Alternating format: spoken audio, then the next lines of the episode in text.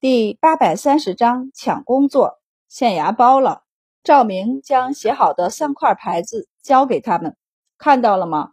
这是你们的身份牌子，知道你们只是来找活干的。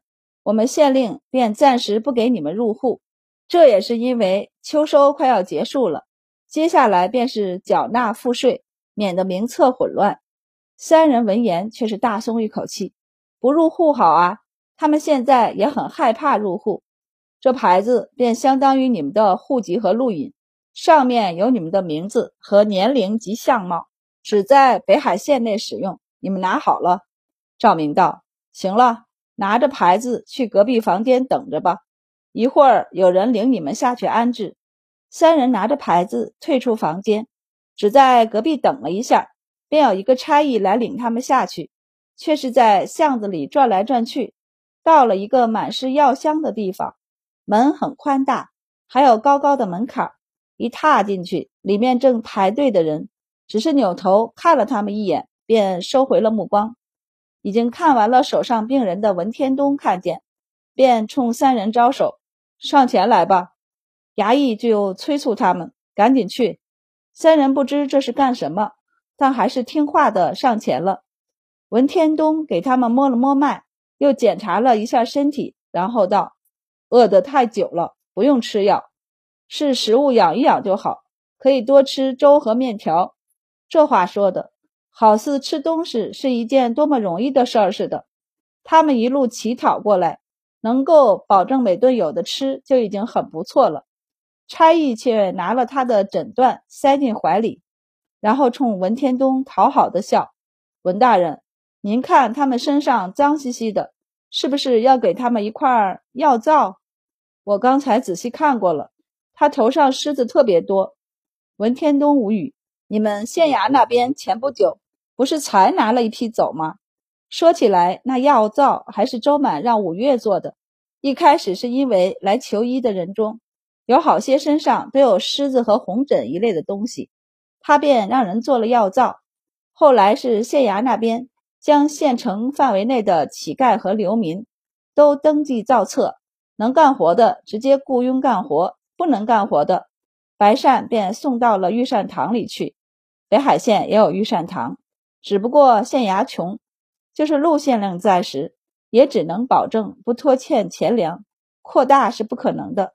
但白善在视察过后，直接让人将御膳堂左右两边的空地整理出来，修建起房子。再把之前的房子修一修，县城里乞讨的孩子，不论男女，都送到了御膳堂。周满给他们养身体，他则请人教他们一些东西。那些孩子有些两三年都没洗过澡和头发了。周满去看过后，直接让人把他们的头发都剃了，换了新衣服、新鞋子，用药皂洗了一段时间才好。所以最近医术。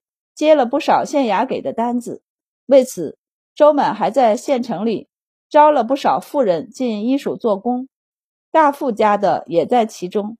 他扛了一袋皂角进门要去后院，文天东看见皱了皱眉，连忙上前将皂角接下来，因为出乎他意料的重，他还整个人往下压了压，差点把腰给闪了。马氏。这种重活以后你别一个人去干，胡大郎呢，让他和孙大娘一起去帮忙。胡大郎就是推着瘫痪母亲来就医的少年，孙大娘则是留在此照顾肺痨父亲的少女。俩人现在都在医署里帮忙，每天都有工钱呢。马大花笑了笑道：“这个不重，我自己就能干的。他们两个也有活去干。”文天东道。你不要不听劝啊！现在你年轻，觉得有使不完的力气，但等你再年长一些，腰背出了毛病，你就知道现在有多错了。马大花嘴上应下，但听进去多少就不一定了。后在一旁的青年听到，立即上前将那袋皂角扛起来，抬脚就往后院送。马大花看见，连忙跟上，这边这边这边送。哎呦，你怎么一个人就扛起来了？青年将皂角放在后院，然后快速的跑到前面找文天东，和他道：“大人您看，我虽然瘦，但很有力气的。他眼巴巴地看着文天东，我吃的也不多，工钱也可以少给一些，所以您要不收了我吧。另外两个青年听到，也眼巴巴地看向文天东。文天东无语，还要出门在抬东西的马大花听见，立即愤怒地看向他，忙和文天东道：“文大人，文大人，他能干的，我也都能干，我力气也不小的。”说到这儿，他还有些怨气。本来我可以直接扛到后院的，是您拦着把皂角放下来的。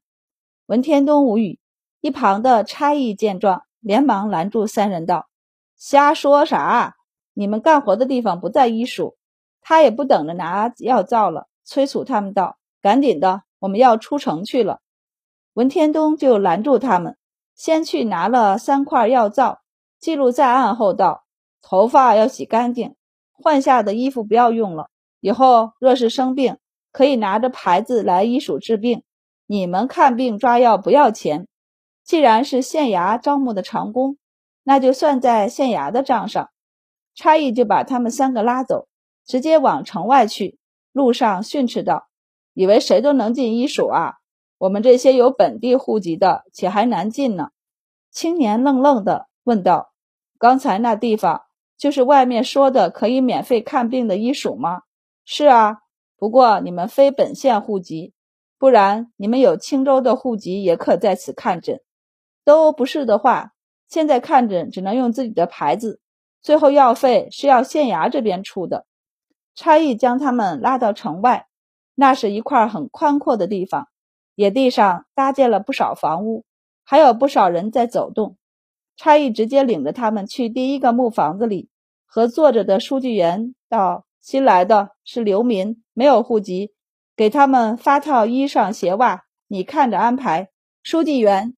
将他们的身份牌接过去一看，发现没什么特长，便大笔一挥道：“那就去种地吧。”书记员给他们一人一套衣服鞋袜，就叫来一个人道：“这三人归你管，带他们下去梳洗，明天开始下地。”那人就领着三人下去了。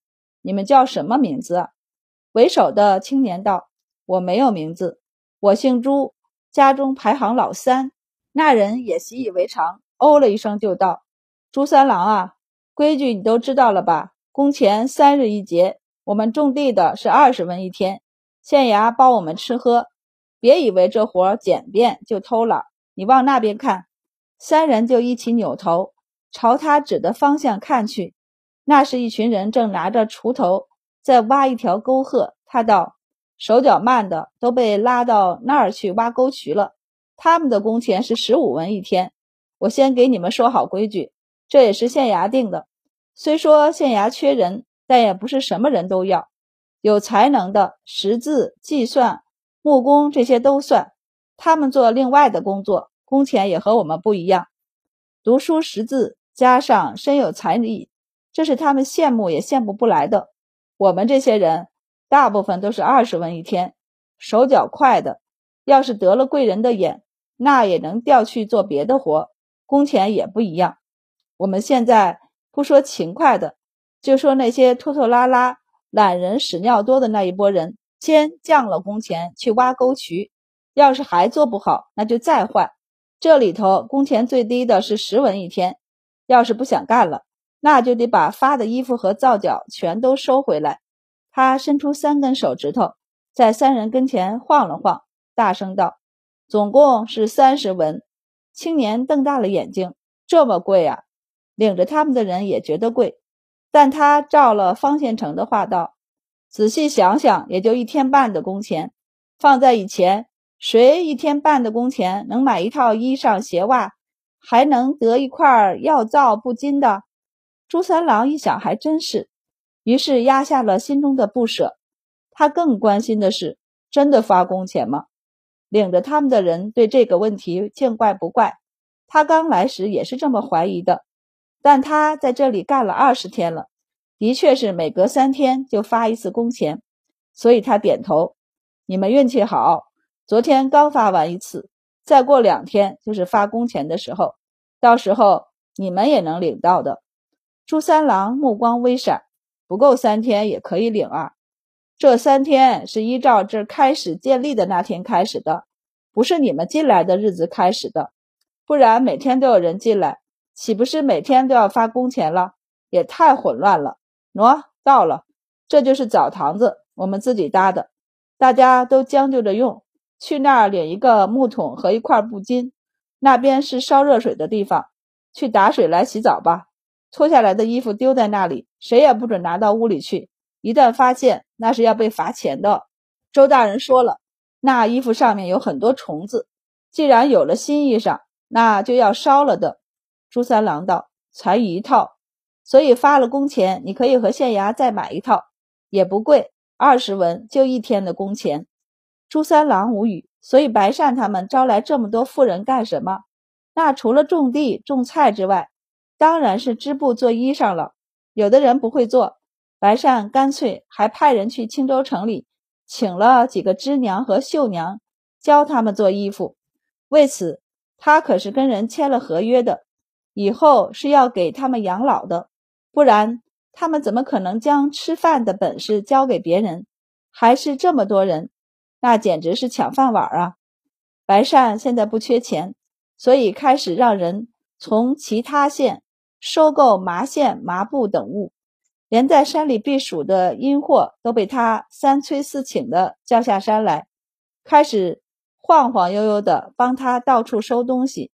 白二郎刚从青州回来，一进城，他就先看到坐在墙根底下的一帮衣衫褴褛的人，看着像乞丐，但一看他们的年纪，便知道是流民。他忍不住看了好几眼，就扭头和阴货道：“好奇怪。”县城里竟然还有流民，还以为都叫白善搜刮干净了呢。阴货便微微轻身往窗外看了一眼，收回目光道：“刚到的吧？”白二郎便叹气：“真可怜，用不了两天，他们就消失了。”阴货无语：“你这话若叫不知情的人听了，还以为他是个恶官，掳了人要干什么去呢？他们或许没被掳，但我们两个是被掳了。”我是来避暑休假的，为何要这样来回的奔波？相比之下，白善还能固定在北海县呢，看着可比他自在多了。俩人直接到的北海县衙，他们这次从外头给白善拉回了好几车的布料，还给他谈妥了几门生意。我们和青州城那边的铺子谈好了，一共五百个木桶，做好了由他们送过来。因祸则到。农具也在青州城、临淄、千城三个县订了一批，用的全是你给的样子，我也都看过。他们可以做出来，因为量大，他们也愿意送货。白二郎挠挠脑袋道：“倒是粮食我们没买多少，我们去各地粮铺看了看，虽说秋收，粮价稍显下降，但依旧贵得很，还不如直接下乡买呢。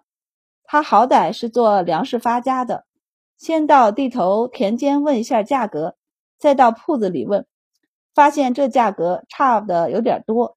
白善问：“今年青州的收成如何？”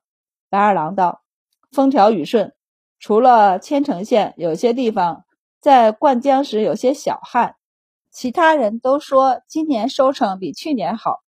那就再等几日吧，我们直接到地里去收。”白二郎问：“你要买多少？”先买个五千担吧。白二郎瞪大了眼睛：“你买这么多粮食做什么？”白山道：“有备无患。我现在手底下光养士就养了七百多人，这还不算县衙的差役、衙役和外头的帮闲，满打满算有小一千人了。现在又有这么多长工，在明年夏收之前，他们吃的全都要从外头买。